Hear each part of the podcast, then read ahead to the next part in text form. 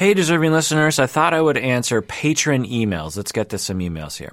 This first email is from anonymous patron. She writes, about a, about a year ago, I found the Raised by Borderlines subreddit. So just chiming in here. If you don't know what Reddit is, it's a website with various different things on it, and people can post things and comment, and it's all that kind of stuff. And there are different subreddits. There are different pages, if you will, that are moderated by people. And one of them apparently is called Raised by Borderlines. Think of it kind of like a hashtag or something. And usually these subreddits will have very consistent communities where people on there know each other well or know the format of the subreddit really well. So it can be kind of like a, a very, very niche micro culture. So she writes About a year ago, I found the Raised by Borderlines subreddit. So again, chiming in, it would be people who, or children of people suffering from borderline personality disorder. It initially seemed like a very helpful community to me. However, over time, there are some aspects of the community that concern me. For example, they draw a hard line that anybody who has borderline personality disorder will always be abusive. Posts or comments empathizing in any way with borderline parents get you banned from the subreddit. People with borderline are banned from the subreddit. Even expressing concerns over your own inherited traumas, like borderline like behavior fleas, are banned. Not even sure what that one means. Um, I understand creating a safe space for people to, to talk about things, but isn't it isn't this just black and white thinking, similar to people with borderline?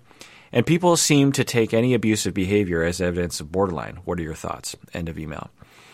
Yeah, so I'll get into the subreddit uh, in a in a second because uh, I actually did look into it. But the I've seen this sort of thing before, where a subreddit, so you know, these subreddits are, it's not so. So the subreddit is called "Raised by Borderlines," and it makes sense that it would be this place, as you say, anonymous patron, where it's a safe place for children of people who are raised by people suffering from borderline for them to get support, talk about things, share resources, uh, share stories, this kind of thing. And that seems like it would be a good thing, right? But as with everything on the internet, it really just depends on the culture that is created in these places. So, for example, when it first started out, it could have been very positive, it could have been very supportive. But over time, it could have attracted a certain sort of person who frequently posts things and frequently comments on things. As a Reddit user myself, I have found that it's kind of scary to post things or to um, to comment on things because you just don't really know. It's you know it's the internet and you just don't really know what microculture you are getting into. For example, in a very uh, mild uh, situation, I made a list uh, of every single Beatles song and ranked them by order.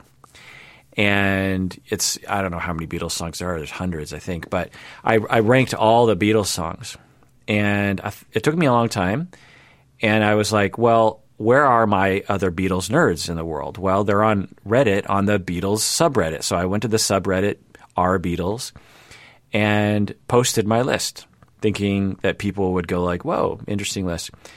It was uh, just a screed of negativity against me because I didn't rank certain songs higher, and I wasn't a real Beatles fan because I th- didn't rank this song very high, and all this kind of thing. And I was just like, "What in the world?" I mean, I I just have an opinion about, and I'm a super Beatles fan. You know what I mean? I'm not some poser just saying I like Yellow Submarine and every other song sucks. I mean, I, I'm a dedicated Beatles fan, and uh, I felt like I was being treated like I was some kind of scumbag because I had an opinion, and so the th- realization that I had was that if I just showed my list to Beatles fans that I knew, like Umberto, they'd be like, "Huh, interesting," and and we would have a back and forth, and and it, maybe Berto would be upset about one or two things, but but he wouldn't yell at me and he wouldn't try to make me feel bad about myself.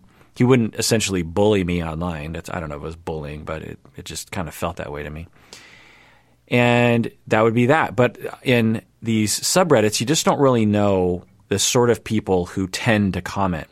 As another example, I have learned on Reddit that I just don't care to comment on things. And so I, am a what they call a lurker in that I I look at Reddit all the time, all day long, but I just don't comment anymore and I don't post anything anymore because I just don't feel like getting into it with people. And so uh, so there's a maybe a silent majority of people on Reddit, maybe even people looking at the Raised by Borderlines subreddit who just aren't really participating. So so there's a lot of these interesting little pockets. So, the Raised by Borderlines subreddit could have started with uh, good intentions, and it could have meant uh, some. When we looked at it at first, it could have been what we would say to be positive. But over time, it it it can drift depending. You know, like say some people went to Raised by Borderlines with good intentions, and some people went to Raised by Borderlines with like, shall we say, dubious intentions. Not trolling intentions, but let's just say that they're they're very negative about people with borderline personality disorder. And let's just say that over time, the people with good intentions just are turned off by the subreddit and they just stop going there. They they unsubscribe to that subreddit. And over time, it just becomes a very negative place that happens in subreddits all the time. So, eh, so maybe that's what happened here. I don't know. But the other thing here, eh, in terms of some of the rules that you, and I actually looked up on the rules for, for this, this subreddit, it says that people with borderline personality disorder are forbidden from participating in the subreddit. So why would that be? Why would people with borderline personality disorder be forbidden from participating? And of course, there's no way to know, but if someone ch- chimed in and say, "Hey, I have borderline and I don't agree with this," the reason is is because this subreddit is supposed to be a safe space for people who are raised by people with borderline to get support and feel safe from, uh, you know, being argued with or something.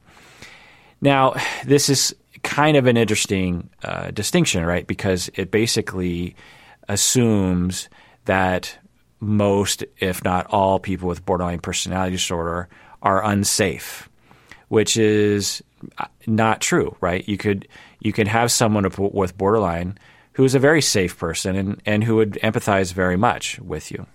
Um, the other thing is is it, another rule here is that people with other personality disorders are forbidden from participation as well. So if you have any personality disorder, you're forbidden from participating which is which is interesting, and it's it seems to be drawing a distinction that if you have a personality disorder, in all likelihood you are an unsafe person.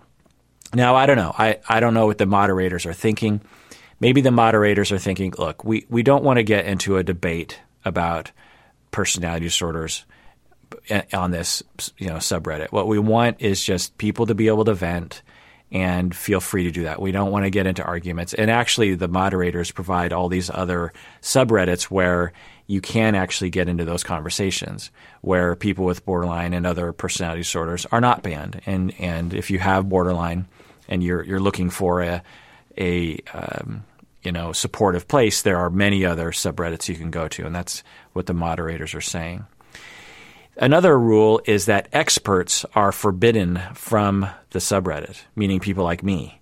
So I can't participate. I can't even comment. I can't chime in and say, well, actually, which I guess makes some sense if experts are chiming in saying that. But at the same time, that could lead to a cultural drift away from reality, meaning that, and, and this anonymous patron is kind of observing this, that that that people who empathize so so they're observing that posts or comments empathizing in any way with people with borderline will get you banned from the subreddit. So even if you say anything like, well, I don't know, uh, my mom, she had borderline and she had her good moments, she had her bad moments. I don't know if she wasn't all bad according to the anonymous patron that'll that'll get you banned from the channel. Well, I, I, actually looked at a number of the posts, and in contrast to that observation from an anonymous patron, I found this one post that was not banned, and there was a lot of upvotes. So I'm just going to read it. Feeling genuinely sorry for my UBPD mother. So they have all these, um, chiming in here, they have all these abbreviations, and I am 95% sure that UBPD stands for undiagnosed uh, by undiag- undiagnosed borderline personality disorder, meaning that this child has diagnosed their mother with borderline. Going on here. Feeling genuinely sorry, sorry for my UBPD mother. There are times wherein I just look at her while she's doing something like washing the dishes or cooking lunch, or even while she's writing her love her writing on her beloved journals, that I just feel so sorry for her. This isn't laced with malice or sarcasm. I truly feel genuinely sorry for her BPD predicament. Because I'm sure nobody wants to live with this, wherein she can't hold down a job, she's stuck in the house. She is so alone right now, and I feel genuinely sorry for her and her mental disorder. I am in no way or shape condoning her bad deeds toward me and my sister. I am also not a borderline sympathizer. But in moments of tiny peace like these, I just wish she doesn't have this condition. That she can be as normal as possible, healthy, being active and working, and not having to constantly have emotional ups and downs. It must be truly be so saddening to be a mother whose daughters hate her so much. I got a lump in my throat just typing all of this. End of post. And then after that, there's a lot of support. So, so this a lot of people actually resonating with this and and and saying they feel the same way about their parents with borderline. So there are some people who have some some sympathy, but but in this, so there's a, there's a few things that I would say if someone told me this. I'd say, well, one, how do you know that your mother has borderline? Um, because borderline is actually pretty complicated. I'm not going to discount a you know someone who experienced their mother in a very intimate way. I'm not going to discount their experience, but uh, but on the internet and on this subreddit, they, as this anonymous patron is pointing out, they seem to be equating abuse with borderline or narcissism. They will say, you know, well, my mother was very abusive to me emotionally, and therefore she has borderline, that kind of thing. So, you know, I, who? That would be one question I would have. Um, the other thing here that you will you'll see in this in this post is the person's writing, "I'm not a borderline sympathizer." So they feel like they have to say that in order to be accepted by the subreddit, right? For this poster to you know this this person posting, for them to have uh, feelings of sympathy and pity for their quote unquote undiagnosed borderline mother they know that this is potential for them to get downvoted or even banned from this channel. So they're saying, I am in no way or shape condoning her bad deeds toward me and my sister. So this is a comment to the culture of this subreddit that um, if you're going to say something even remote, if you're going to say something remotely nuanced, you have to come out strong and say, by the way, I don't sympathize with people with borderline. I'm not apologizing for you know. I just wish that she didn't have this condition, and she treat. And I just want everyone to know that she treated me terribly, and I and abused me and my sister, which is just you know we all agree that we were abused by our borderline parents. So they're just kind of comments to the to the culture. I I, I don't know if if that's a good or bad thing, but um, just reading some other more typical posts here. So here's someone that is just a more typical. They write, I don't believe borderline personality disorders are unable to control their emotions.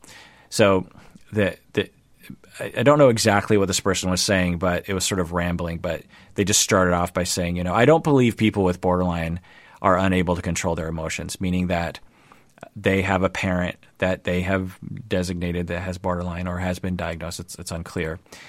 That has very volatile emotions that negatively affects them, right? And some people will say, well, people with borderline they can't control they can't control it. They can't control their emotions, so you can't really blame them. And so there's there's a lot of nuance there. So, uh, of course, people are responsible for their behavior, but also, of course, when you go through traumas that affect your perceptions of things, then that's also going to affect the way you feel, which is going to affect the way that you treat other people. So, is it is it the person you know?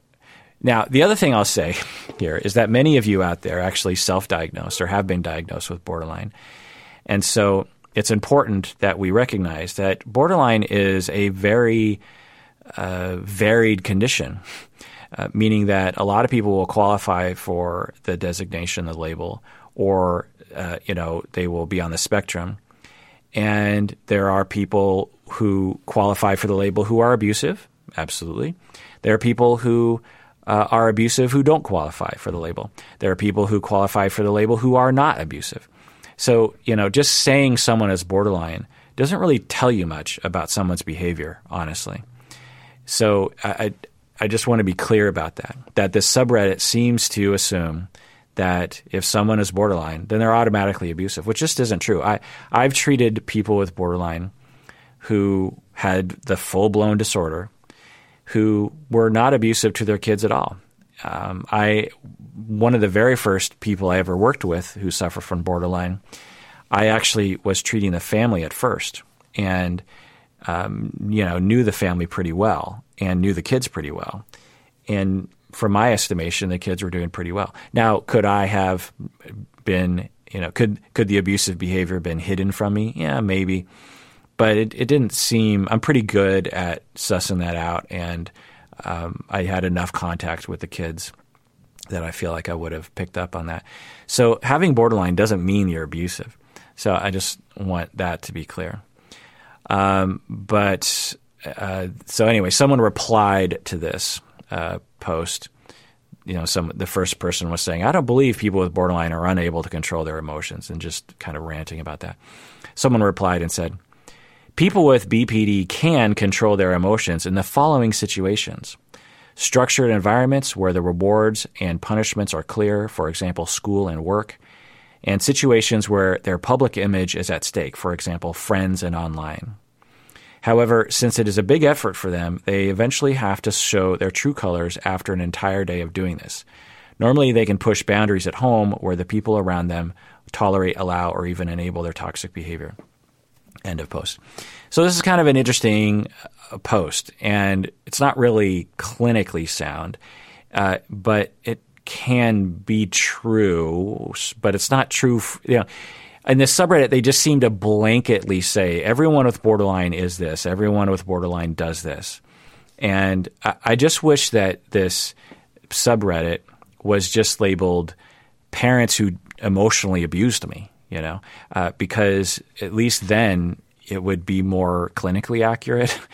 to, I, I feel like people will just when they have bad things happen to them, and when they experience people that are hurtful to them and scary to them, there's this compulsion to label them with something. There must be they must have a mental illness.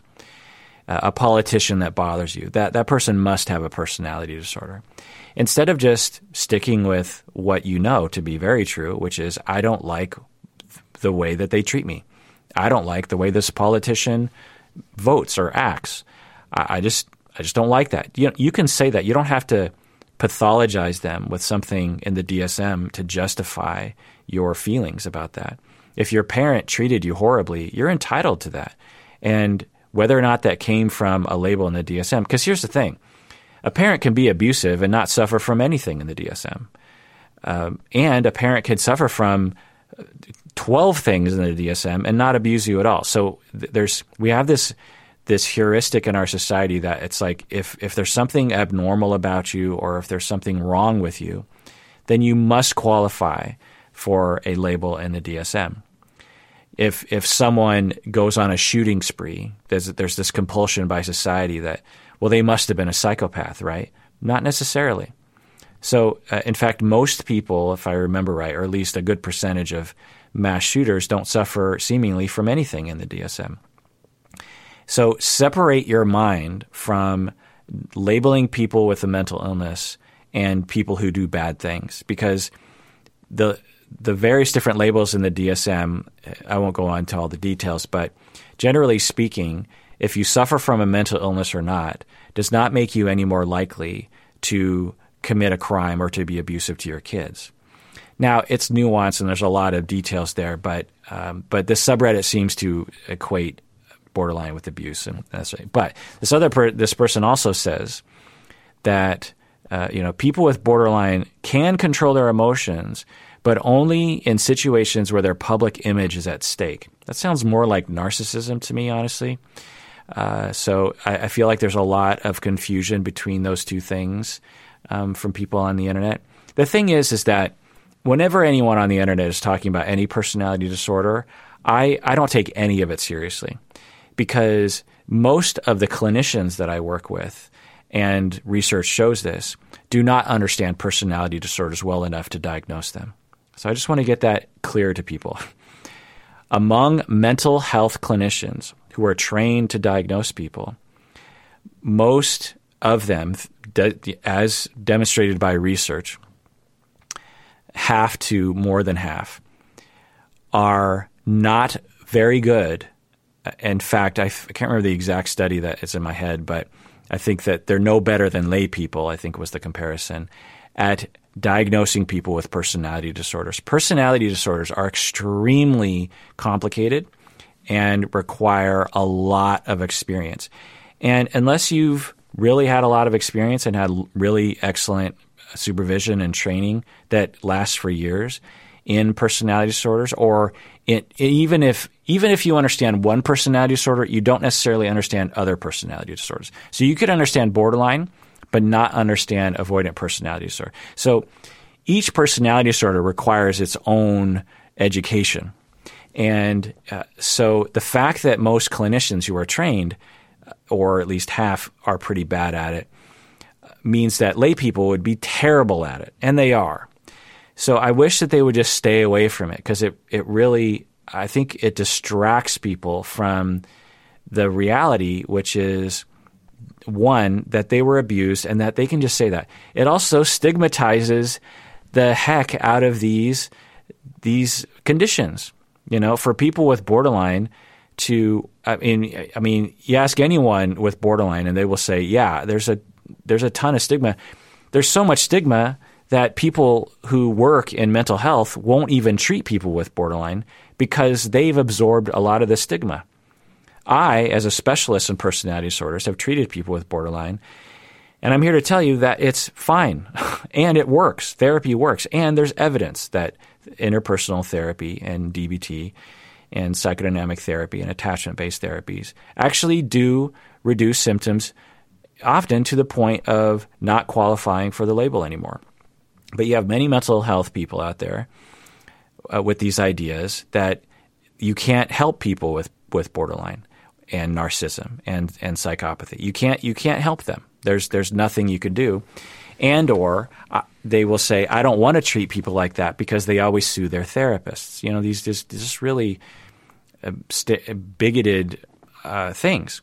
And when we have lay people participating in that in a subreddit, and experts are f- forbidden from checking in, I, I, just wonder about the stigma of borderline and the stigma of, of mental illness in general.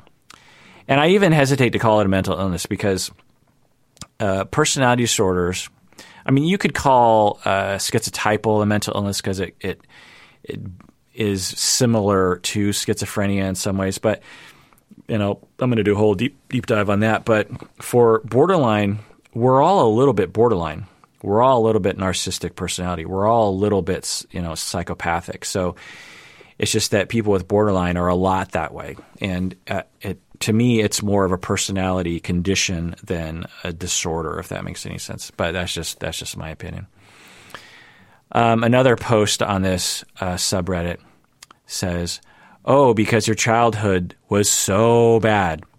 Um, so I don't want to read this whole thing, but essentially, the post is saying that uh, their mother was acting like. Well, I'll just read the whole thing. My undiagnosed borderline mom denies anything is wrong with her and her relationships with her children. She is in further denial about how much her behavior and poor life choices have affected me. I have social anxiety around family and OCD. This past year, I've been in therapy learning about myself, setting boundaries with people, and trying to move forward with my life. My mom, obviously frustrated that I've become distant, lashed out at me instead of trying to understand. I explained about borderline personality disorder, the emotional abuse, my social anxiety in social and family situations because of my upbringing, the lack of effort from her, etc. And she says, "You always bring this up, maybe because it's actually a real problem." Anyway, so it sounds like this person has been raised by a difficult mother and is going to therapy and is drawing boundaries with their mother.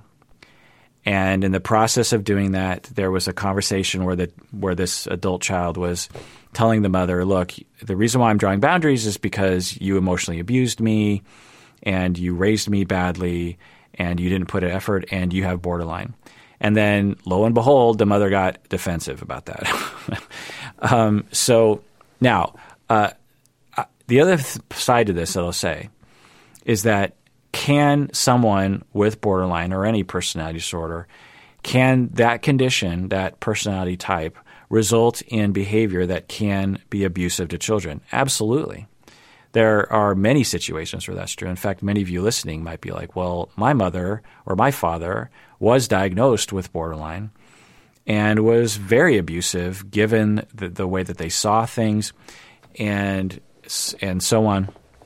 So, you know, why would that be? Now, again, it's not all people with borderline, but why would that be? Well, what ends up happening, and this is similar for borderline and narcissism, so I'll kind of I'll kind of lump these in together. When you when you go through relational traumas growing up, and you are abandoned, abused, um, mistreated, you develop a personality type. Um, you can you're you're you can develop a personality type called borderline or maybe I'll just stick to borderline because it'll make it easier. So one of the personalities that will develop out of mistreatment is what we call borderline personality disorder, and this disorder is such that uh, early in life, we're talking two, three years old, you decide that you are worthless, that other people are just going to leave you um, at the drop of a hat, that other people can't be trusted. But you also learn that you can't really turn to yourself, that you are not a good, uh, secure base to depend on when you are sad or lonely. And you need other people to regulate you.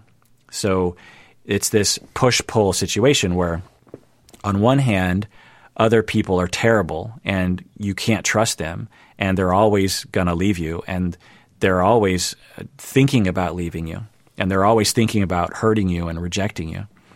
So on one hand, you have that schema, which is based on the way you've been treated early childhood.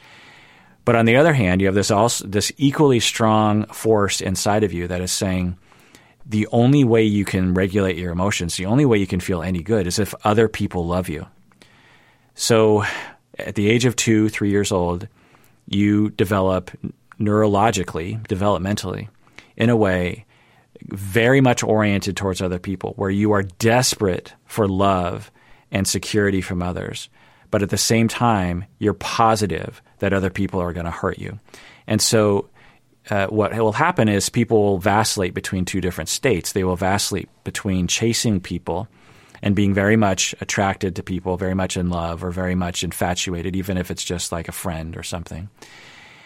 Uh, so they they will just be like, "Oh my God, you're the best friend," and "Oh my God, you, no one understands me the way you understand me," because, like I said, age two, three, or four, they realize they can't turn to themselves, and by the time you're an adult, because of your issues and because of the mistreatment you've been through, you've been through so many bad relationships in your mind that any good relationship that comes your way feels like, oh my God, I finally have arrived. But it's a fantasy in the person's mind because they need it to be perfect in order for them to feel safe. They're just like, I just need the, the analogy that I will give is that imagine you're thirsty and you're in the desert and you're you're just traveling and your your mouth is parched and your lips are dry and you haven't drank any water in as long as you can remember.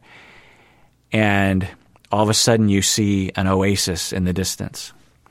And you and you know it looks like there's there's palm trees and there's grass and there's bushes and there's a river and there's a little lake. And and you see it and you're just like oh my god. Yes. And you would just be you would just be elated right? You'd just be celebrating. I finally arrived. I'll just I'm going to go there to that oasis and I'm never going to leave. That oasis is oh my god I'm saved finally I can drink water whenever I want to and you start running to the oasis, and then just before you get there, it, you realize, nope, it's a mirage. It's not only not an oasis, but it's a, a you know some kind of death trap. you know, it's on fire or it's the anti-water is. So that's what it feels like to be someone with borderline. Now, the solution is for people with borderline to be able to uh, rely on themselves. And the only way they can rely on themselves is if they're given a secure relationship. And that's where interpersonal psychodynamic therapy comes in. Is that, and this is my approach with people with borderline, is that uh, I provide a secure base for them. So it's as a therapist. And so when they come to me and they talk with me an hour a week, they learn through experience, not just by me telling them, but we're talking, you know, years of therapy. They learn over time that they that I can be trusted.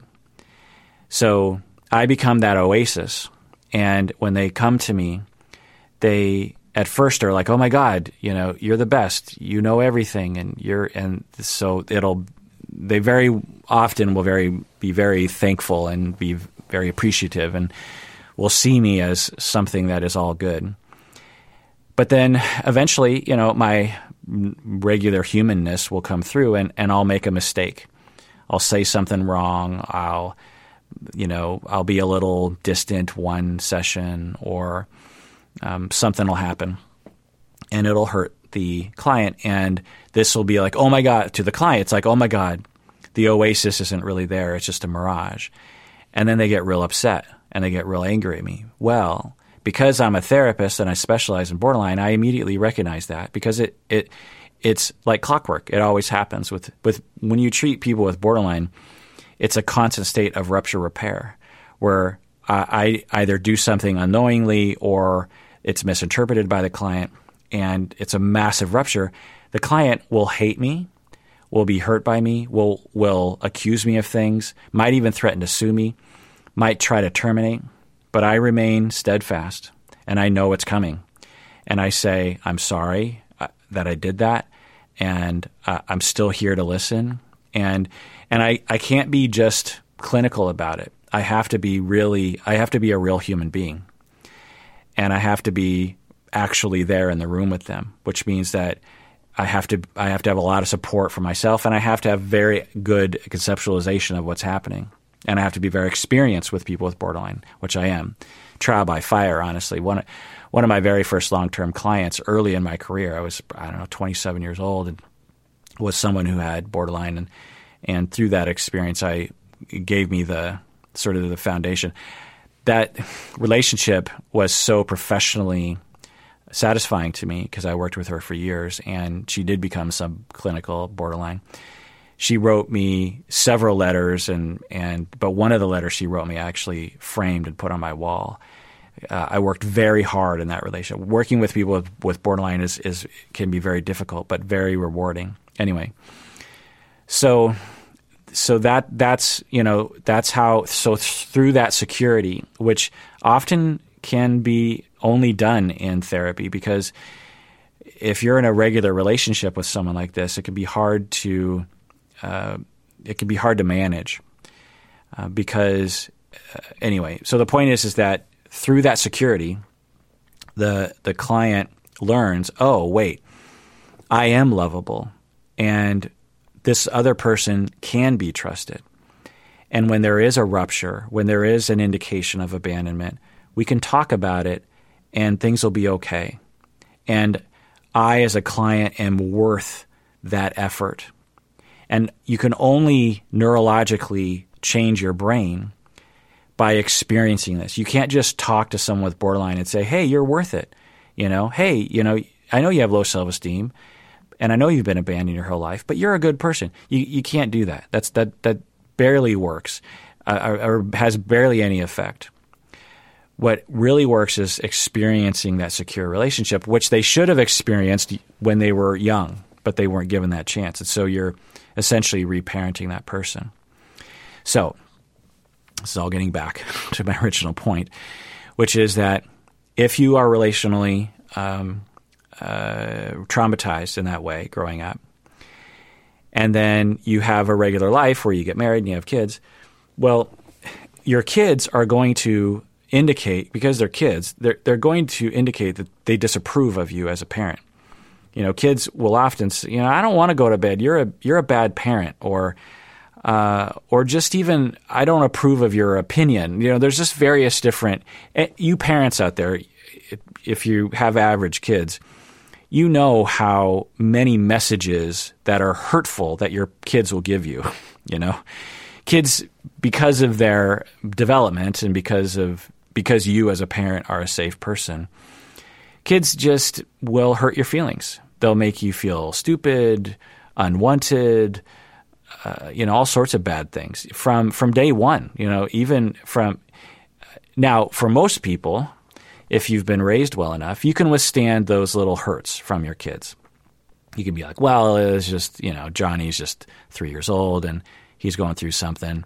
I can withstand that, but if you were mistreated your entire life and you believe that you're a terrible person deep down and you believe that everyone out there is out to get you because that's the way things have been, and then your three year old rejects you or your 17 year old rejects you or your 25 year old says something to you that is not nice, then all those traumas come rushing back. And it's trauma. It's, it's similar to war trauma in that we all understand that when you go to war, and you you know watch your friend get killed right in front of you, that that's going to affect your brain and through PTSD and other traumatic reactions. And when you come back uh, to your home and something triggers that memory, there's a chance that if you do suffer from PTSD, that you're going to have a spike in distress and you're you're going to quote unquote freak out.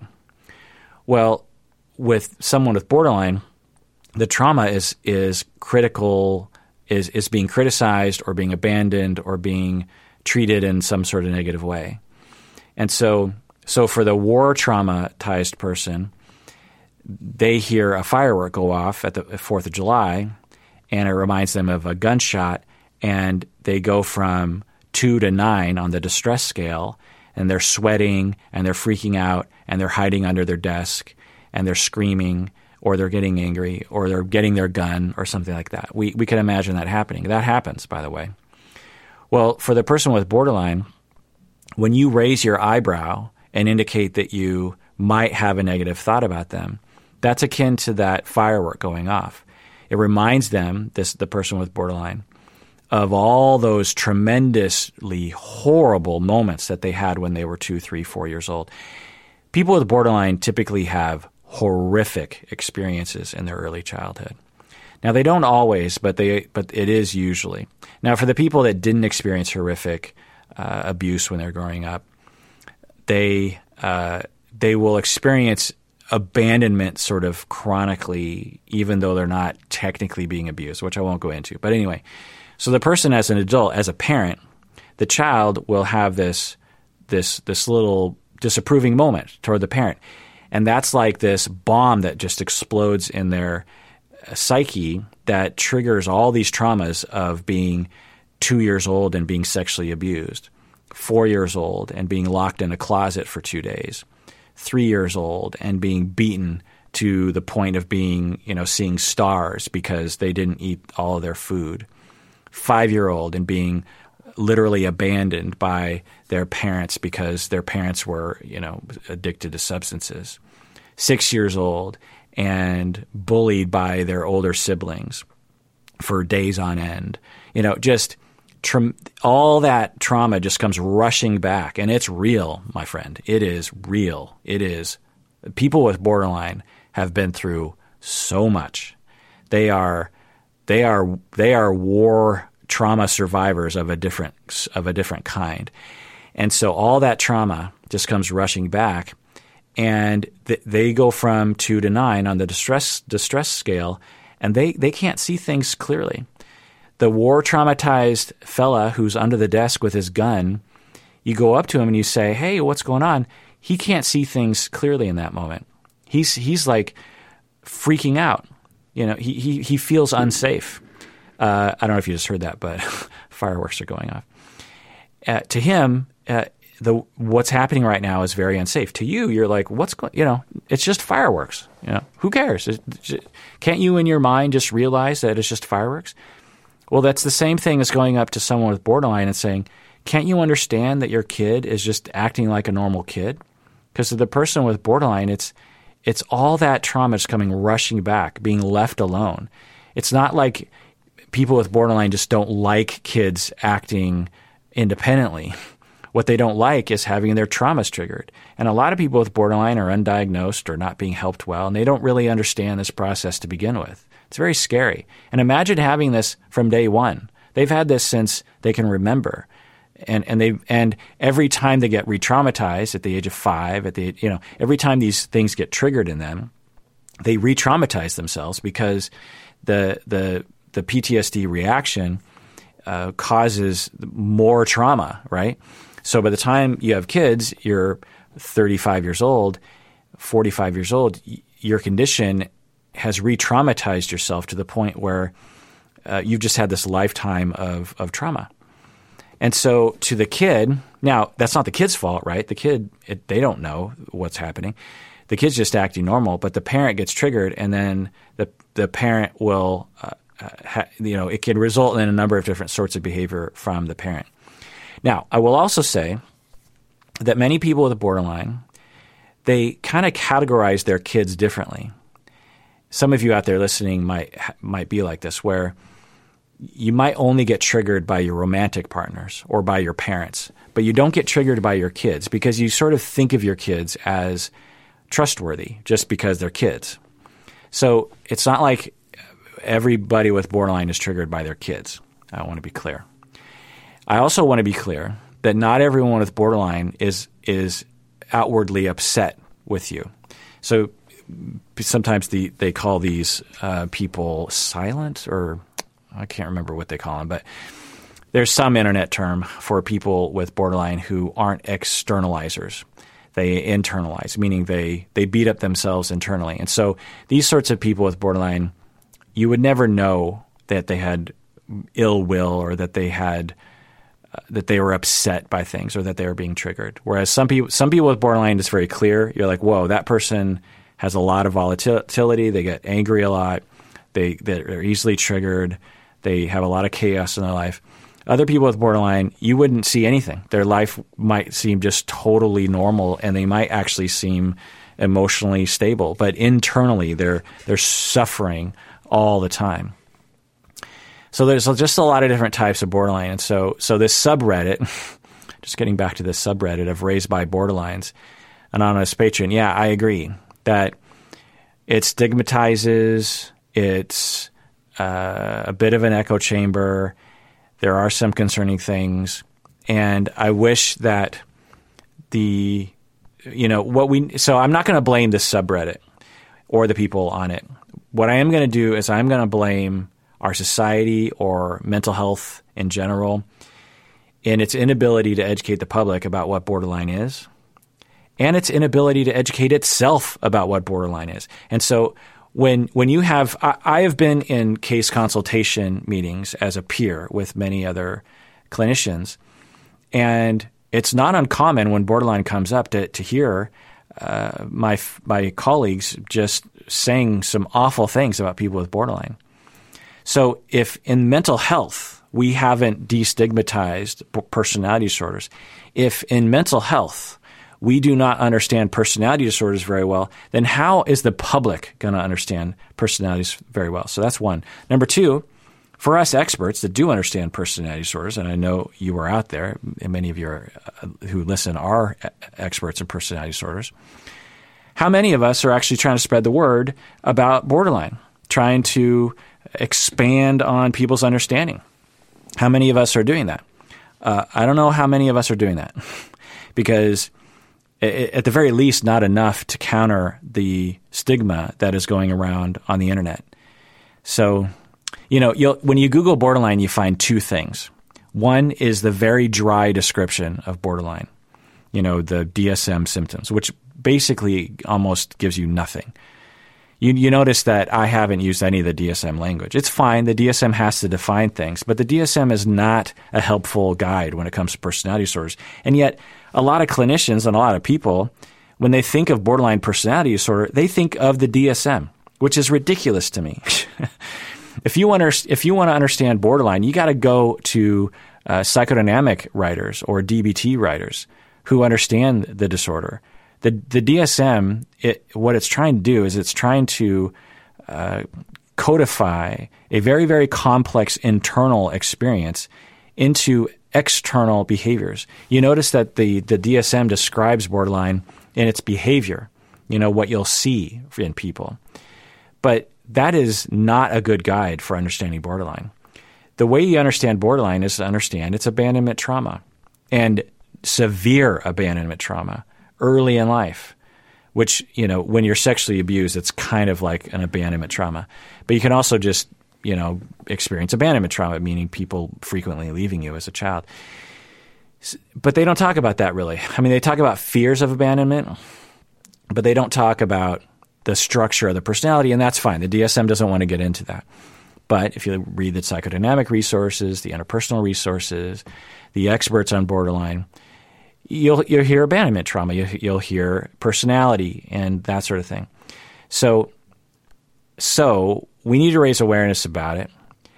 We need to be more smart about it. And I'm I'm start I'm going to start um, uh, rerunning, and I might have actually reran it already last Sunday. I'm not sure, but I'm going to start rerunning episodes on borderline and other personality disorders because um, we've made a number of episodes in the past on that topic, and I I just want to. Many of you are new listeners, and so I, I want to revisit those episodes. Anyway, so that was just me rambling. I didn't get to everything that I wanted to. Uh, I hope that you listen to all the other episodes on borderline so that you can understand my full understanding of it.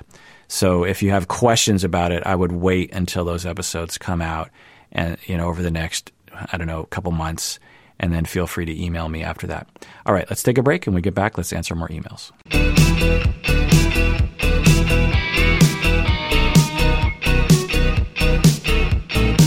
All right, we're back from the break. If you haven't become a patron of the podcast, please do so now. That would be great of you.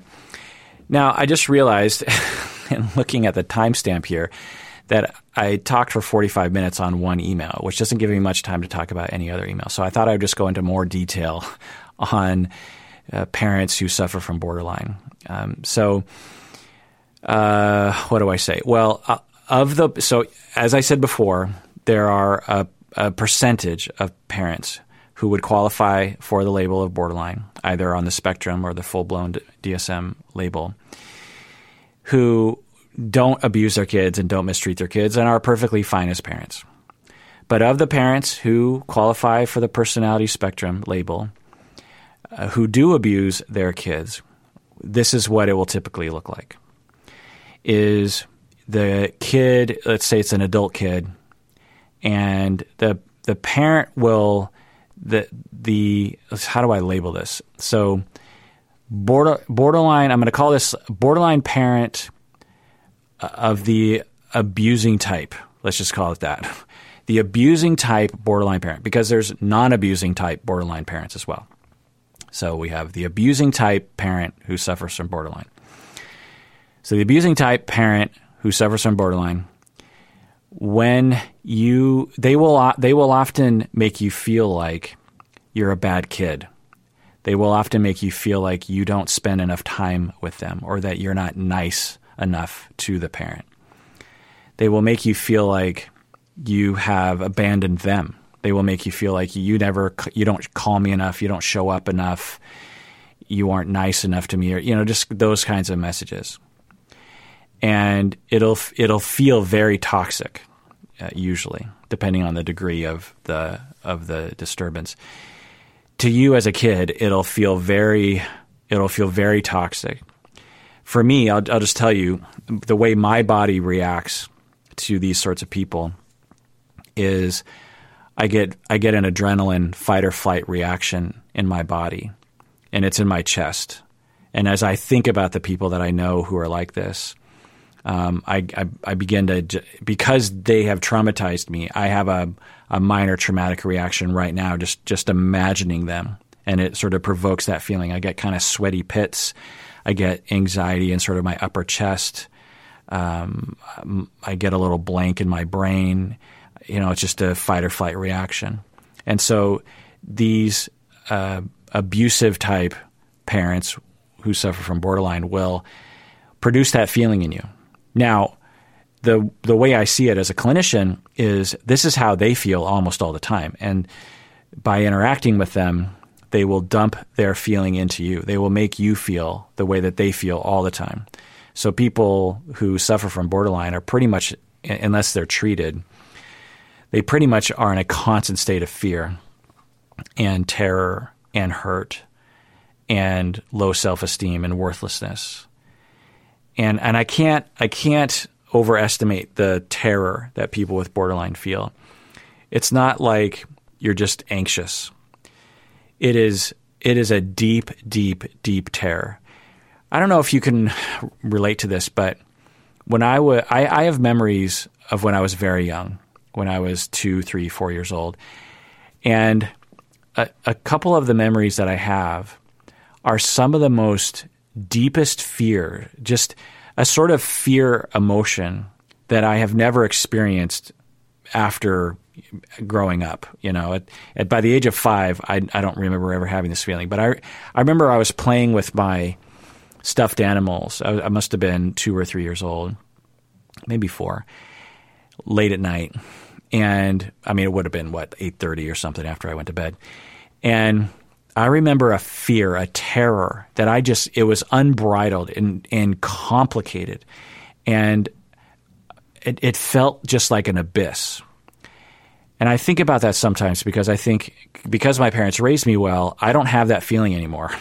But I think kids do because when you're really young, you don't have the ability to regulate your emotions as well, right? And so you just have these unbridled emotions when, when you're very young.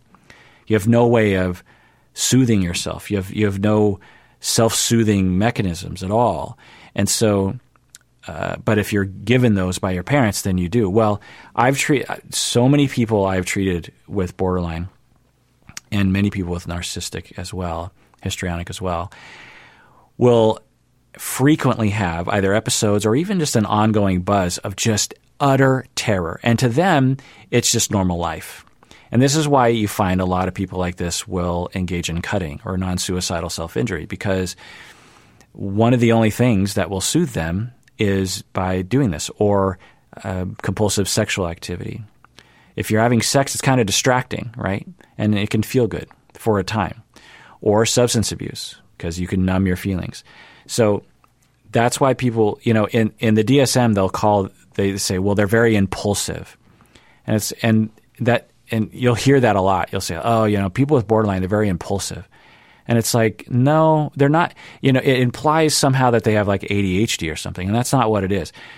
People with borderline, because of their suffering, will exhibit impulsiveness because they're desperate to reduce their suffering. They're in a constant state of suffering, and so yeah, you know, when you see that oasis, you're going to run and when you meet someone who seems to be a secure base, you're gonna you're gonna latch onto them. Or when something comes along to soothe your feelings, like having sex with someone, you're gonna run to that person because it's just a it's a temporary oasis. It looks like it anyway. And so so anyway, the when when the parents are, you know, working with their kids and the kids will um, I'm just trying to think of a typical situation of of like a like a 13 year old. Let's say the 13 year old doesn't want to have family dinner and instead wants to hang out with her friends. And she's like, ah, I don't want to do dinner tonight with you guys. I want to go hang out with my friends. this is this will trigger the traumas in the parents, and let's say it's a, a father, in that it just goes to that neurological core of being abandoned and criticized and left alone and sexually abused when he was three years old. And he has a fight or flight reaction, and he's in a real bad way. And if he doesn't have any other way of soothing himself or any self awareness or any DBT or any therapist to help him with this, which is typical, then he will interpret his bad feeling as being caused by his child, even though it wasn't caused by his child. It's actually a traumatic reaction. In the same way that if you're a war veteran and you're hiding underneath your desk during Fourth of July, and you you run outside with your gun and you point it at a kid who is lighting off firecrackers, the war veteran is mistaking the child with the firecrackers as the cause of their feeling but that isn't really the cause. It's just the trigger to their traumas. The original trauma is is the thing that caused them to feel that way. Watching someone die in front of them is what really caused the war traumatic feeling in that moment. The fire, the kid with the fireworks was just a trigger to that trauma. A 13 year old kid saying they don't want to spend time with their parents is not really the person who is the cause of the father's problems. The cause of the father's problem was being sexually abused from the age of three to the age of seven, or being physically abused or something. But the but the father doesn't know that because why would he? Because it's it's a very complicated thing, and so he will feel he'll feel very hurt and very afraid and very dysregulated because of what his daughter did. And so when people do bad things to you, when when people we use our emotions as a gauge for how badly we're being treated, which under most circumstances is a good gauge, right? Someone cuts us off in the freeway, it feels very scary, and we feel justified in flipping them off. Someone uh, calls us a bad name, it hurts our feelings, and we feel like that was wrong, and we get angry and we slap back with something. So we use our feelings as a guide. Well, if trauma is being triggered in the moment, relational trauma, and you're not aware that it's relational trauma that's being triggered, then you're going to be you're, you're going to be seeing. So as a father, you're just like, oh my god, uh, my kid doesn't want to have family dinner with me. I I I just went from a from a th- three level distress to a a nine level distress out of ten, and my child is the cause of that problem. And how dare she do that to me? How dare she treat me so disrespectfully? And I'm to yell at her and I'm to tell her she's a bad kid because how could you possibly have done that to me? Why would you have done that to such a horrible thing to me? Look, if if my feelings are any gauge of what's happening right now, you just did something horrific to me. But of course, the kid did something quite minor to the to the parent.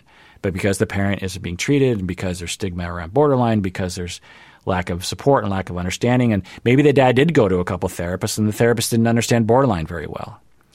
So, uh, and because of all that, he's left to his own devices, which is like, well, you just made me feel like crap, and so I'm going to let you have it. And so the behavior from the abusive type parent uh, who suffers from borderline, they feel justified. You might look at their behavior and go like, "That was unjustified. Why would why did you ground your child for a month and call her a bunch of nasty names? H- how could you possibly feel that that was justified?" From the outside, maybe you're the other parent, or maybe you're the kid, and you're just thinking, "My that dad just completely flipped out over nothing." How could that possibly? And it, what it looks like is that the parent doesn't care. It looks like the dad has no empathy. It looks like the dad is sadistic. He enjoys hurting other people. But that is not the case. People with borderline, people with narcissism have just as much, much empathy as anyone else, but their empathy is impaired because they perceive things differently, because they feel things differently. They feel things differently because of their trauma. And when you feel things differently, you, th- you think things differently. And when you think things differently, then you act differently. So, so that's the issue: is that they're not sadistic, they don't lack empathy, they don't want to hurt other people, but their traumatic reactivity causes them to have so much negative feelings. And as most of us, they use that as a guide for how badly they're being treated. And when they're being treated badly, they feel justified in striking back.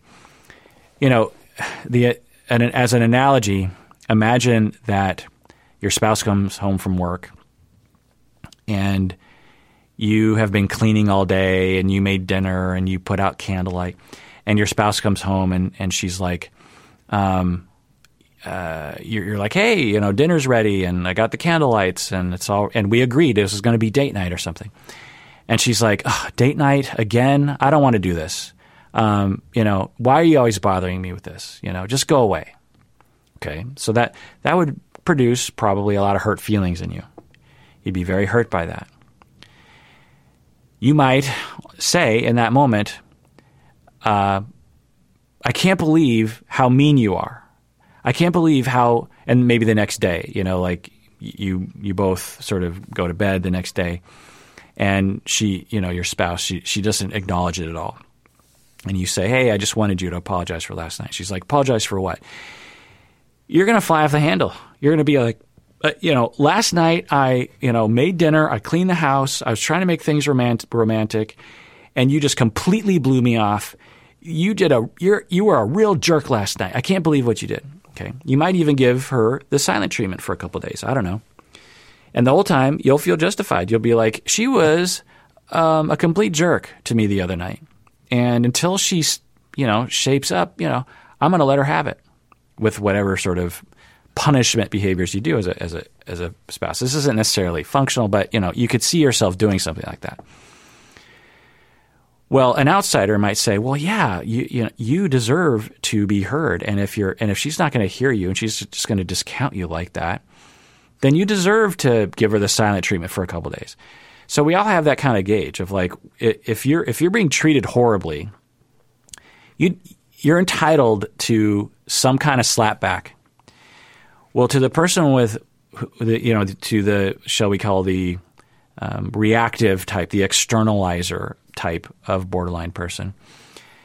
They feel very hurt and very abandoned and very harmed very easily because of their traumas, in the same way that the war veteran feels very unsafe very easily.